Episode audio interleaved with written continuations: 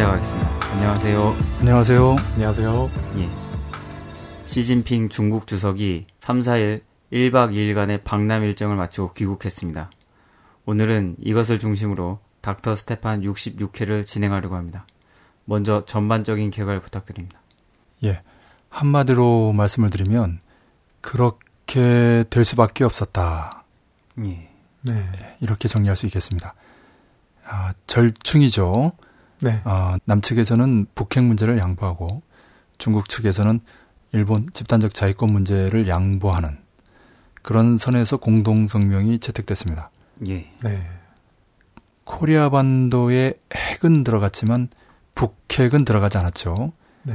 아, 그것은 아, 북이 이미 김일성 주석의 유훈까지 거론하면서 코리아 반도의 비핵화를 아, 주장하고 있는 상황에서 북에 어떤 영향도 주지 않습니다. 그렇기 때문에 남측에서는 이뤄낸 게 없는 거고요. 중국 측에서도 그런 식으로 보면 미일남 삼각 군사 동맹을 완성하는 데서 결정적으로 중요한 일본의 집단적 자위권 행사가 가능하다라는 헌법 해석 변경의 가기 결정. 어, 말이 긴데요. 한마디로 얘기해서 집단적 자위권 행사 결정에 대해서 중국과 남, 남과 중국의 정상 간에 공동성명에 넣지 못한 것은 아쉬운 일이죠. 네. 어, 대신 시진핑은 내년 70돌 그 항일 어, 기념 행사를 같이 하자라는 제안과 서울대 강연에서 할 말을 다 했습니다. 네. 아, 그런 측면에서 보면 노련하다고 볼 수 있겠죠. 예. 어쨌든 박근혜 정권, 이른바 정권이 미국의 지시하에 미일남 삼각 군사 동맹을 완성하는 데서 필수적인 일본 집단적 자위권 행사 결정에 대해서 그 직후에도 한마디 하지 못하고 중국과도 어, 한마디 합의하지 못하는 한계를 여실히 드러내면서 지난 6월 30일 북 국방위 특별 제안을 하루 만에 거부한 것과 맞물려 민족 공조를 거부하며 외세 공조를 유지하고 평화의 길을 거부하며 전쟁의 길로 나아가는 것이 보다 뚜렷해졌다. 이렇게 총평할 수 있겠습니다. 예. 네. 역시 기본은 남중 정상 간의 공동 성명입니다. 방금 말씀하셨듯이 여기서 가장 주목됐던 데일 메시지가 전혀 없었다는 점과 그만큼 북 관련 내용도 빠졌습니다. 이에 대해서 얘기해 봤으면 합니다. 예, 말씀하셨듯이 3일 남중 정상회담 이후 공동 성명을 발표했습니다. 공동 성명에는 먼저 두 나라 사이의 발전 방향에 대한 기조와 구체적인 주요 사업 추진을 담았습니다. 우선 정치 안보 분야에서 두 나라의 정상 상호 방문과 청와대 국가안보실장과 중국 외교 담당 국무원 간의 외교안보 고위 전략 대화 정례와 외교장관 간 연례 교환 방문을 정착하기로 했습니다. 국방 군사 관계는 양호한 발전 추세 유지, 상호 이해와 신뢰 증진 등 평화와 안정 유지를 기여하기로 했습니다. 이어서 경제 분야에서는 한중 FTA를 연말까지 협상 타결하기 위한 노력을 강화하기로 했습니다. 다음은 양국이 함께 합의한 내용인데요. 동북아 외교와 관련해서 코리아 비핵화 실현과 코리아 평화 안정 유지가 육자회담 참가국들의 공동 이익에 부합되며 관련 당사국이 대화와 협상을 통해 이러한 중대한 과제를 해결해야 한다는 데 인식을 같이 했다고 밝혔습니다. 이어서 양국의 이해관계를 반영한 합의 내용인데요. 코리아 측은 한반도 신뢰 프로세스를 강조했고 중국 측은 이에 대해 남코리아 측의 노력을 적극 평가했습니다. 또 중국은 대만이 중국 영토의 일부분임을 천명했고 남코리아는 이해와 존중을 표시하고 하나의 중국 입장 견지와 양안 관계의 평화적 발전을 지지했습니다. 마지막으로 남코리아 측은 중국 측의 22차 아펙 정상회의 개최를 지지하고 이를 위해 긴밀히 협력하기로 했습니다. 여기까지가 합의문에 대한 내용이고요. 이후 정상회담에 대한 평가를 종합해 보겠습니다. 먼저 중국 외교부는 시진핑 주석이 지역 국제 분야에서 남코리아가 아시아 인프라 투자은행을 기획 건립하고 아태 자유무역지대 건립을 제안했다고 발표했습니다. 이는 미국 주도의 환태평양 경제 동반자 협정을 겨냥한 것이라고 평가를 받고 있습니다. 예, 중요하죠. 중국의 노림수 중의 하나입니다. 네.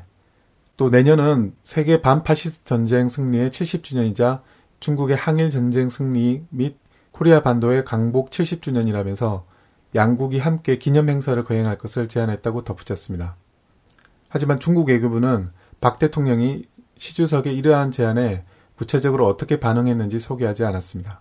그러니까 이제 동의도 반대도 안 한 거죠. 음, 예. 네. 좀, 좀 두고 보는 거죠. 지금같이 그 민감한 음, 시기에 아, 미국과 일본 남은 미일남 삼각군사 동맹을 완성하려고 일본의 집단적 자위권 행사 결정을 지지하는 입장이죠. 미국과 남코리아가. 네. 이에 반해서 북중러가 그에 상응하는 반제 국제 전선을 강화하고 있는 상황이고요. 그런 의미에서 2차 세계 대전에 국제적인 반파쇼 전선이 형성돼서 독일, 이탈리아뿐만이 아니라 일본 파시스트 세력도 격멸하지 않았습니까? 예. 네. 그 기념 행사를 같이 하자고 하니 남측에서 받을 수가 없죠. 아, 다만 그 제안을 정면으로 거부하기도 그래서 묵시적으로 유보해두는 예, 그러나 이런 부분은 그 결과를 떠나서 자꾸 선전할 필요가 있죠.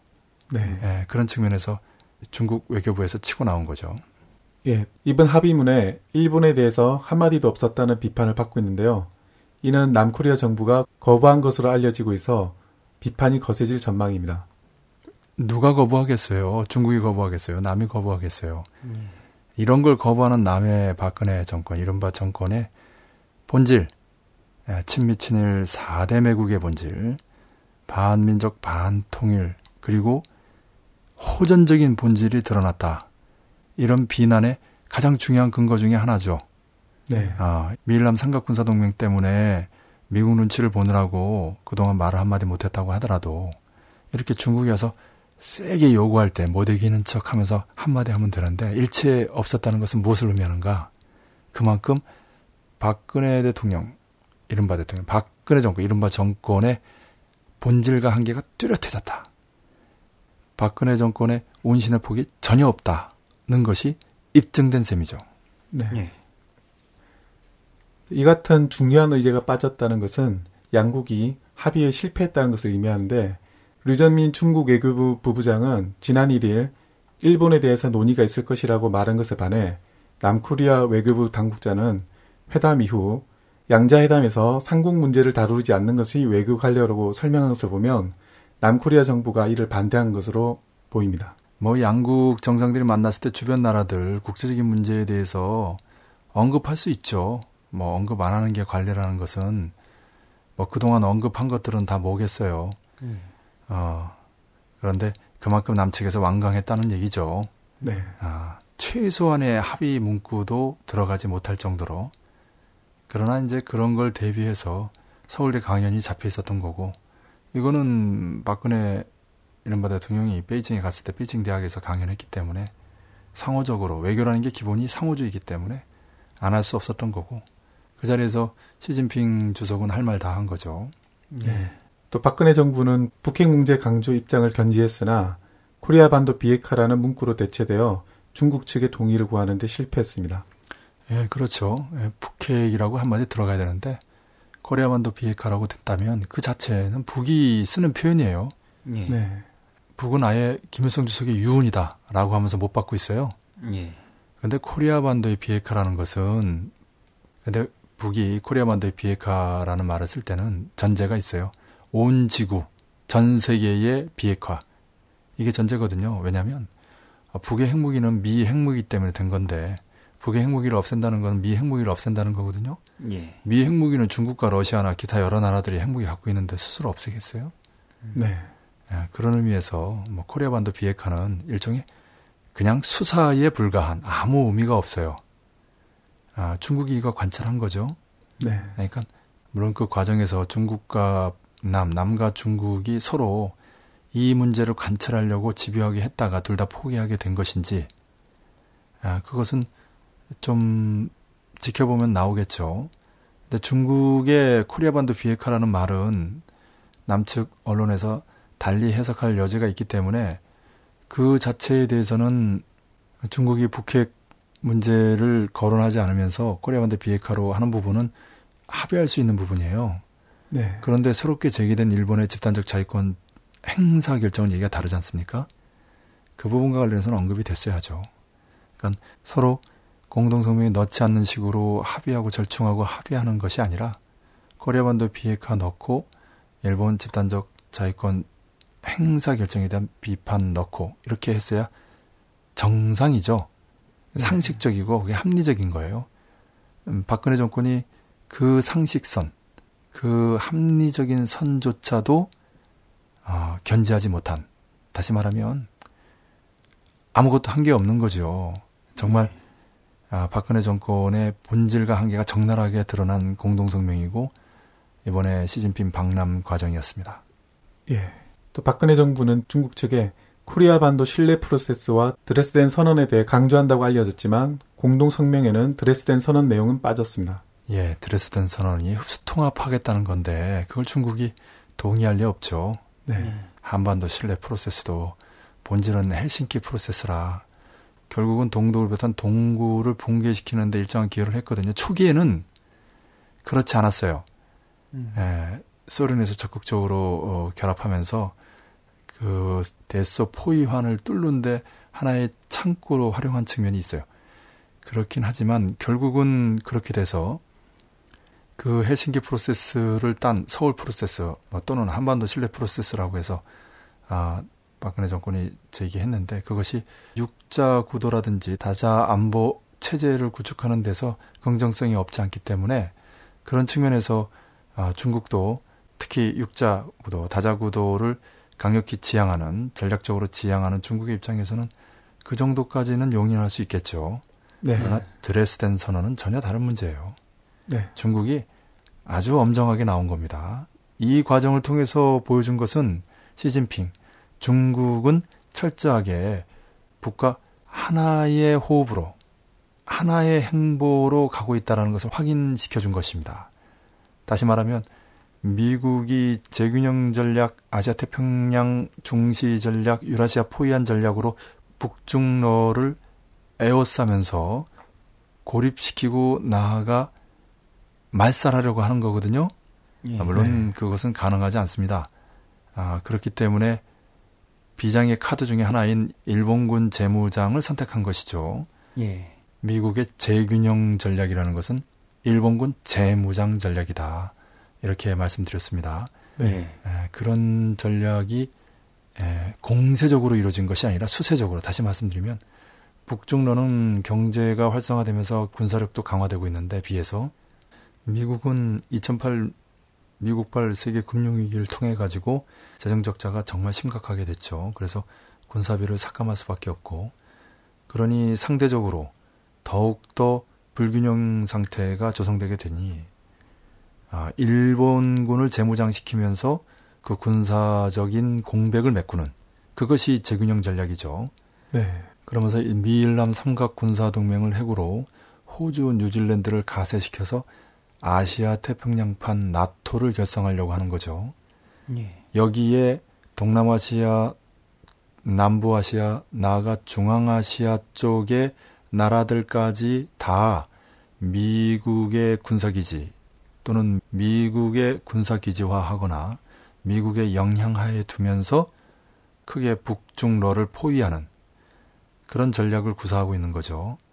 그런 전략의 균열을 깨기 위해서 이번에 시진핑이 방남을 했다. 실제로 미국의 월스트리트 저널지에서는 그런 분석을 하고 있습니다. 요미우리 신문도 마찬가지고요. 예. 아, 미일과 남을 갈라치기 위해서 방남을 했다. 너무나 당연한 분석이죠. 그런 분석을 못하면 바보라고 할 수 있어요. 네. 음.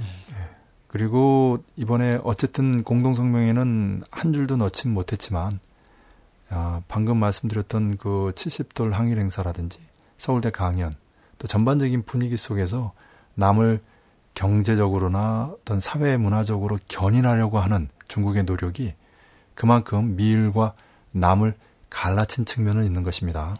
네. 방금 말씀하신 대로 시진핑은 서울대 특강에서 반일 내용과 코리아 반도 비핵화 내용을 강조했습니다. 할 말을 여기서 쏟아낸 셈인데요. 이 내용도 분석해 봤으면 합니다. 시진핑 중국 국가주석은 4일 서울대 특강에서 코리아 반도와 동북아 평화에 대한 입장을 발표했습니다. 먼저 시 주석은 코리아 반도에 대해 남북 양측이 힘을 합쳐 남북 관계 개선을 지속적으로 추진한다면 코리아 반도의 자주적인 평화 통일이 꼭 실현될 것이라고 언급했습니다. 이건 정확히 북의 입장이에요. 네. 또 400년 전 임진왜란이 발발했을 때 양 국민이 적개심을 품고 어깨를 나란히 하며 전쟁터로 같이 향했고 20세기 상반기에 일본 군국주의가 남중 양국에 대한 야만적 침략을 해 코리아 반도를 병탄하고 강점했으며 우리 양국 모두 큰 고난을 겪었다며 항일 전쟁이 가장 치열했을 때 생사를 다 바쳐 서로 도와줬다며 항일 역사를 강조했습니다. 아, 이거 아주 중요합니다. 임진 외란, 외란이죠. 예. 네. 그 외란 때 함께했던 거, 아, 뭐다 아는 사실입니다만은 그런데 항일 전쟁은 차원이 좀 다릅니다. 왜냐하면 예, 봉건 시대가 아니고 이제 근대화되는 시기에 조선이 일본 제국주의, 군국주의의 식민지로 전락했고 중국은 서방 열강 제국주의 연합 세력들의 반식민지로 전락한 상태였어요. 네. 그럴 때 무장 투쟁은 조선에서는 조선인민혁명군, 중국에서는 중국인민혁명군, 홍군이라고도 하죠. 네. 공산주의 군대가 주도했어요. 그렇게 항일 전쟁에서 함께 싸운 겁니다. 다시 말하면 항일 전쟁을 함께 했다라는 것은 당시 아, 조선에서는 민족주의 군대가 사실상 존재하지 않았기 때문에 마지막 남은 양세봉 부대의 최후의 세력이죠. 최윤구 부대가 1930년대 후반 조선민혁명군에 합류하면서 조선인민혁명군으로 공산주의 군대로 통일됐거든요. 예. 어, 중국도 항일 전쟁 과정에서 제2차 국공합작이 이루어졌죠.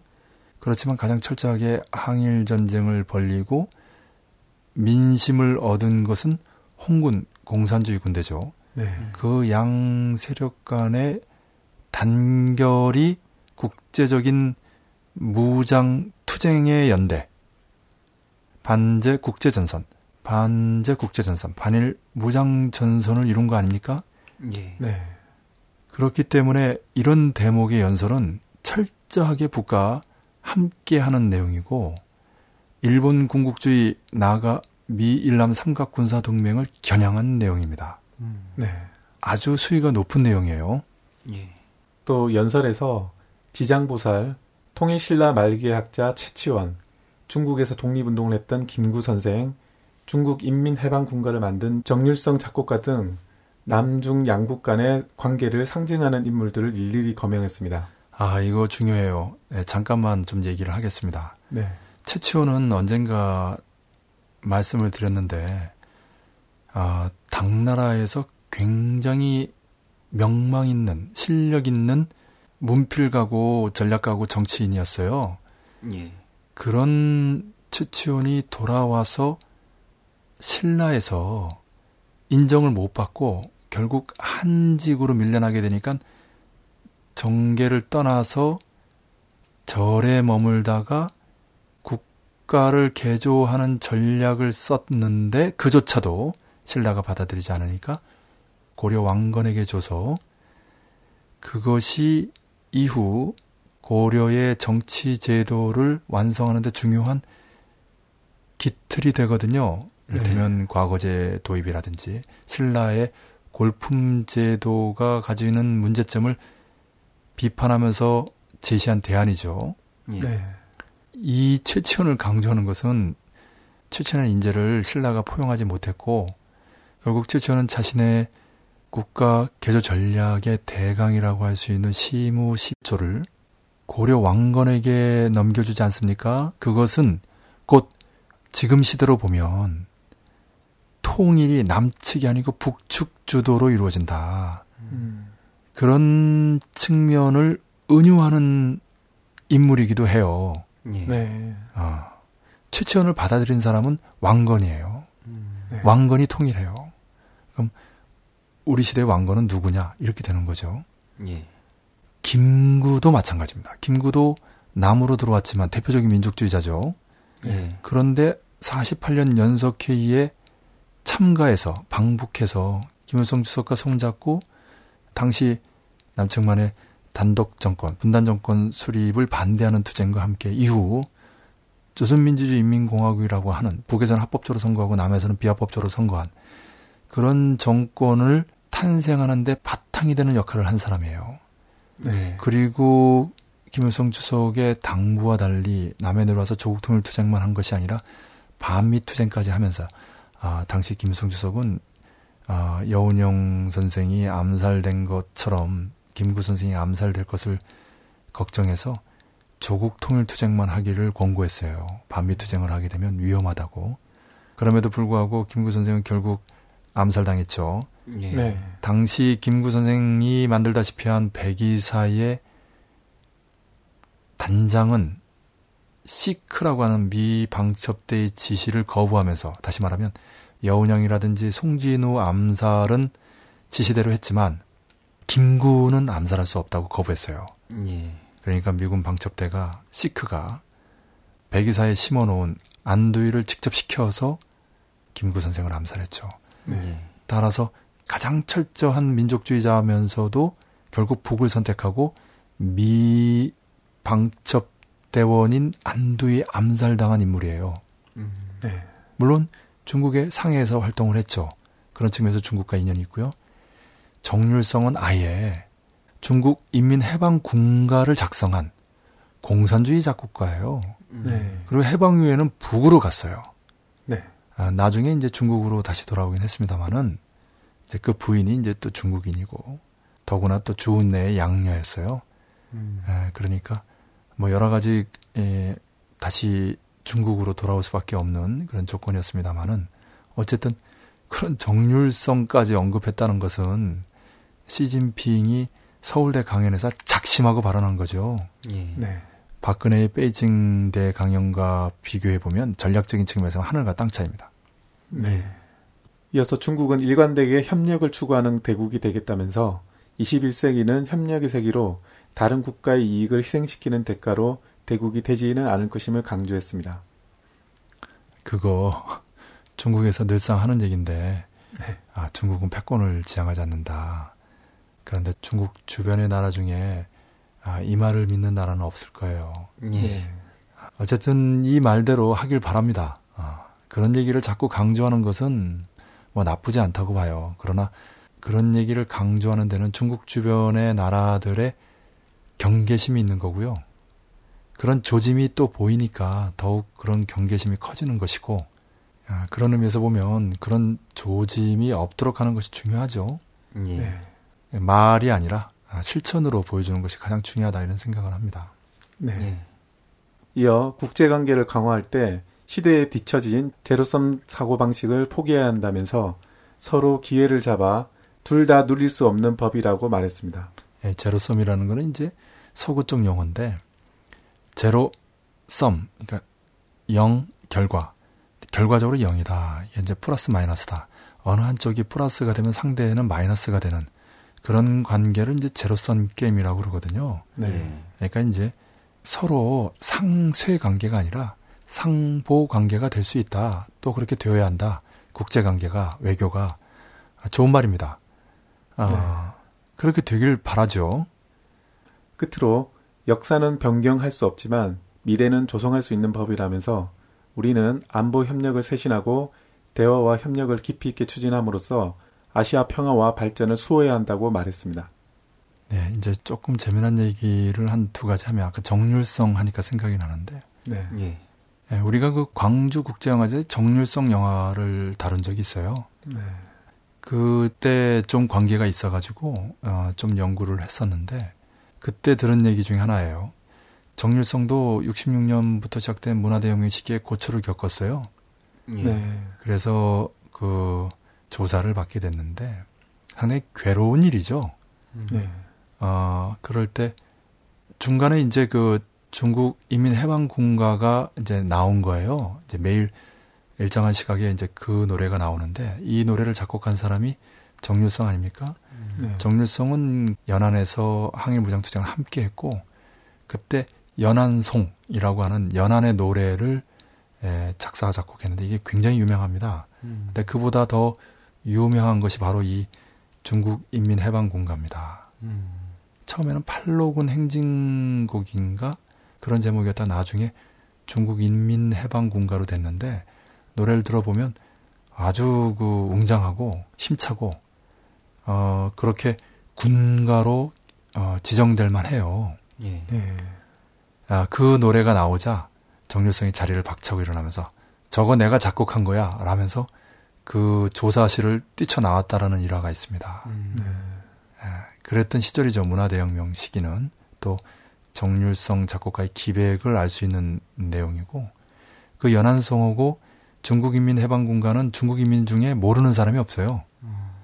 우리 음악 교과서에 나오는 노래 수준이기 때문에 그만큼 유명하죠. 예. 그런 의미에서 우리가 정률성을 보면서 민족적 자부심을 느낄 만 하죠. 예. 지금 중국 전체 인민들이 아는 노래를 바로 우리 나라 사람이 코리아인이 작곡했기 때문이죠. 예. 그리고 그 주내의 양녀, 주내의 양녀라는 것은 어, 혁명 유자녀를 의미해요. 음. 주내 부부가 아기를 가지려고 하다가 주내 부인 등용초의 건강 때문에 잘 안 됐어요. 음. 어, 그 뒤로 주내 부부는 혁명 유자녀들을 양자 양녀로 삼아서 잘 키웠죠. 예. 네. 아, 그래서 주내 가문이라는 말이 나오는데요. 뭐 대표적인 사람 중에 한 사람이 리펑이죠. 음. 어, 장점인 시절에 총리를 했던 사람입니다. 장점인이 한 발 비껴서 있을 때 리펑은 천안문 사건 같은 경우 그 해결해서 굉장히 강경한 입장을 내세웠기 때문에 당시 시위 학생들이 어, 리펑에 대해서 굉장히 비난했죠. 음. 예. 어쨌든 이번에 시진핑이 정률성을 서울대 강의에서 언급했을 때는 그 심리가 어떤 심리였을까 박근혜 대통령, 이른바 대통령, 박근혜 정권, 이른바 정권이 가지는 그 한계에 분노해서 정률성까지 언급한 것인지, 음.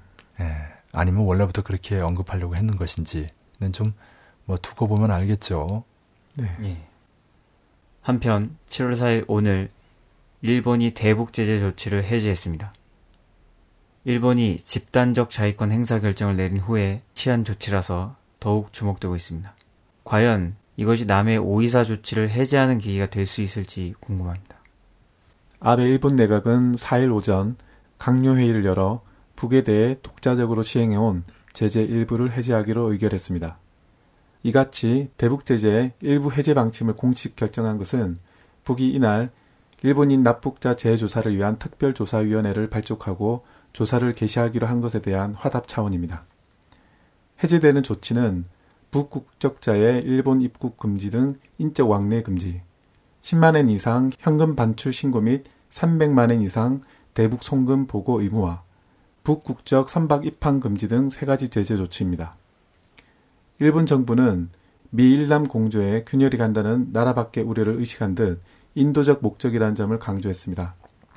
하지만 만경봉호 입항 금지를 비롯한 북의 항공 전세기 취항 금지, 수출입 전면 금지 등과 같은 대북 제재는 이번 해제 대상에서 제외돼 일본인 납치 문제 제조사가 진척되는 과정에서 추가 협상이 예상됩니다.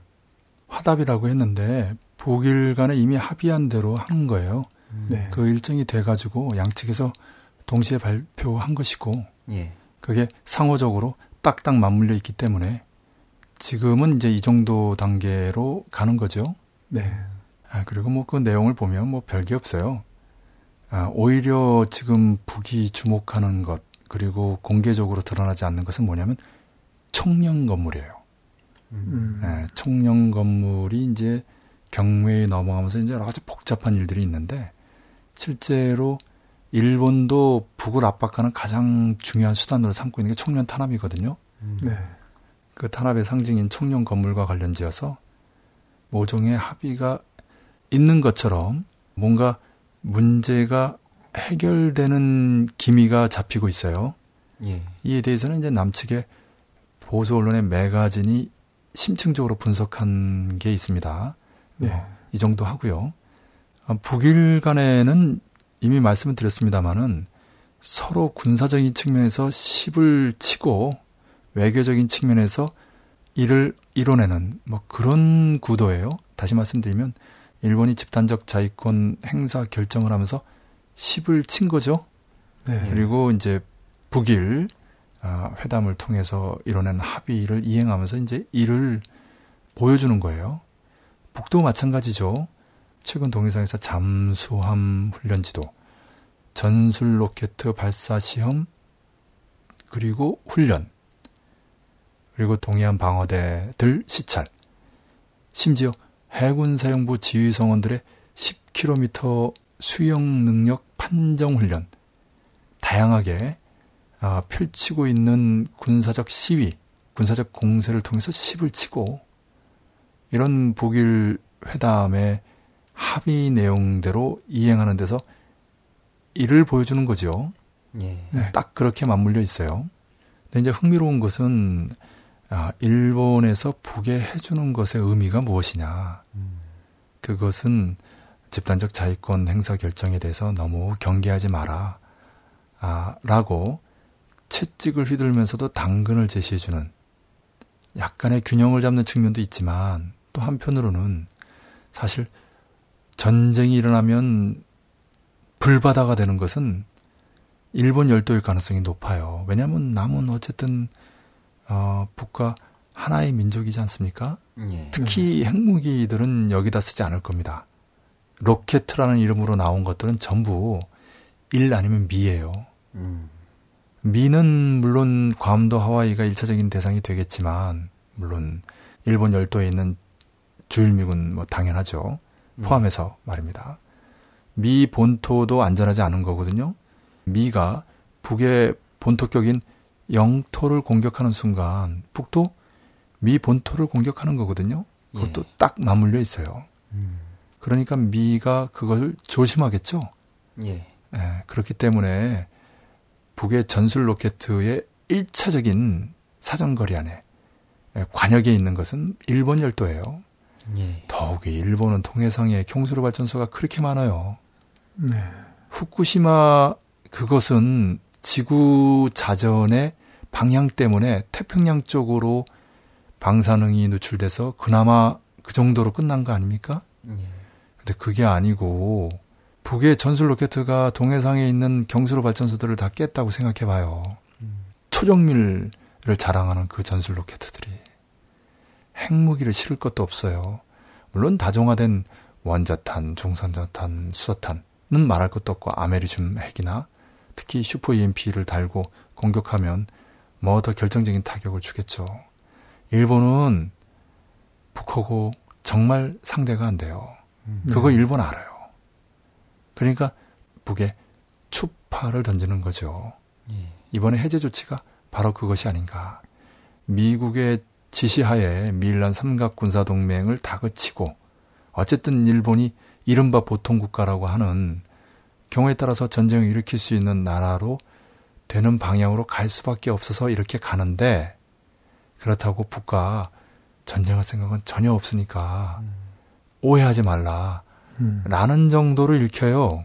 예. 예. 그것은 이제 북의 군사력을 알고 일본의 처지를 이해하면은 합리적으로 도출되는 아, 그런 추리입니다.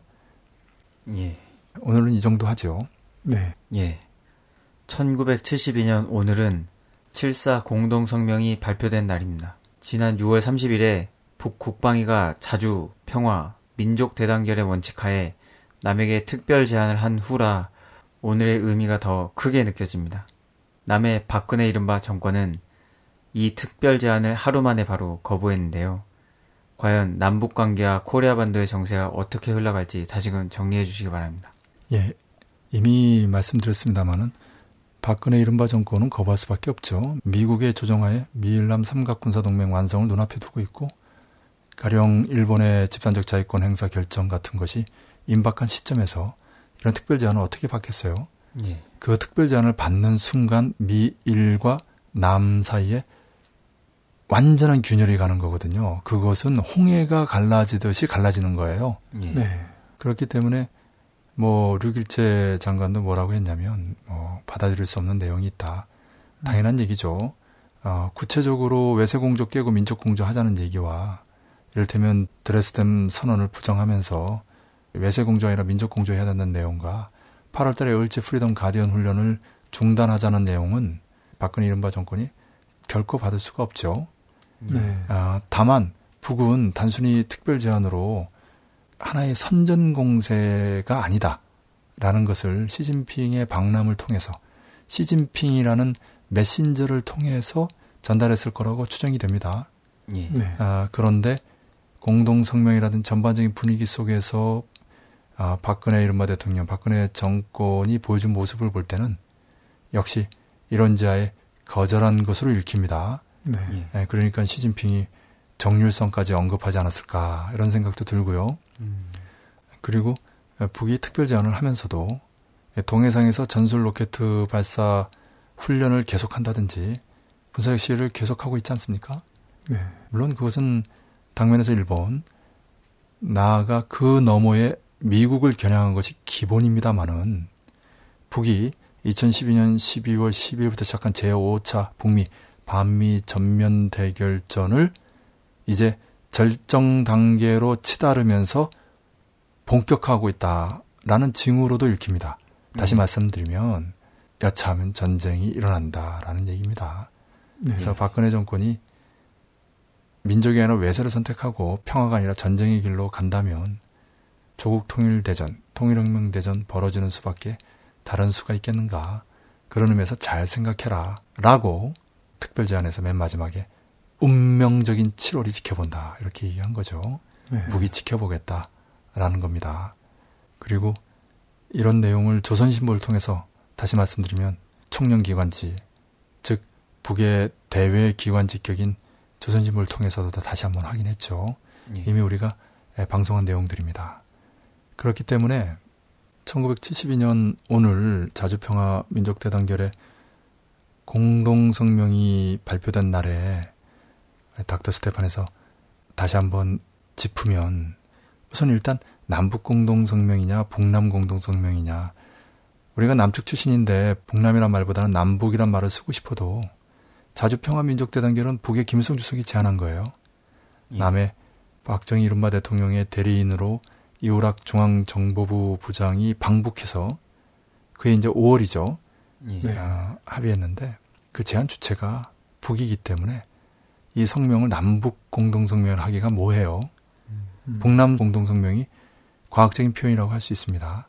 재미난 일화를 얘기하면 당시 김일성 주석은 자주평화 민족 대단결의 원칙을 제안했을 때 이우락이 받는 거 보고 속으로 저 친구 미쳤나 이렇게 생각했다고 합니다.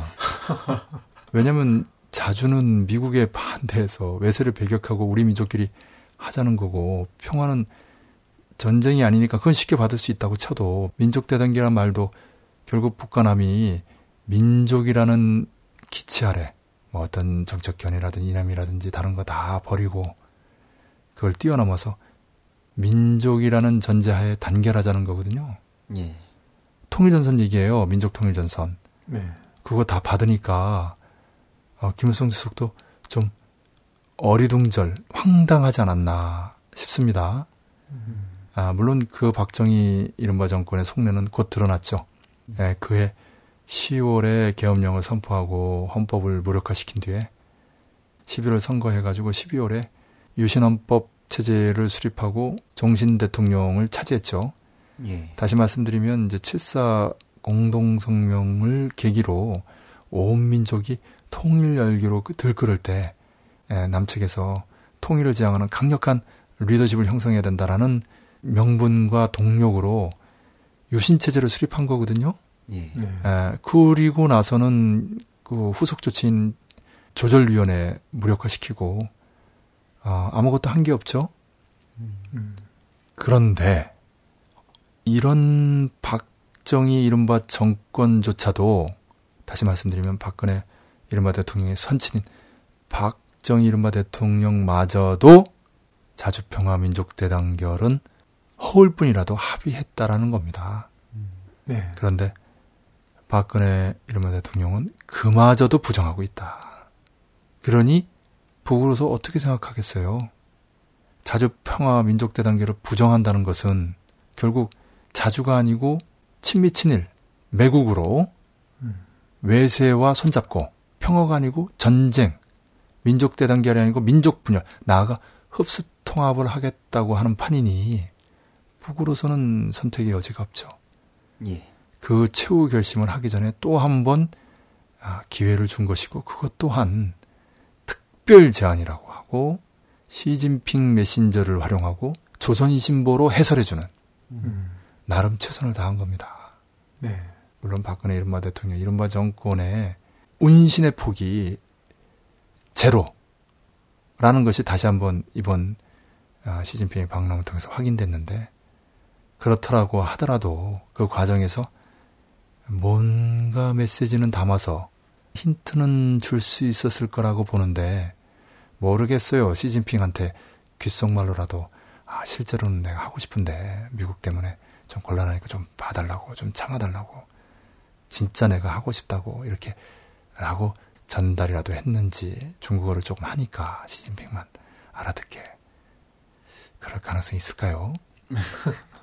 어, 박근혜 선친이 어떻게 죽었는지 어머니는 어떻게 세상을 떠났는지 아직도 정말 모를까요?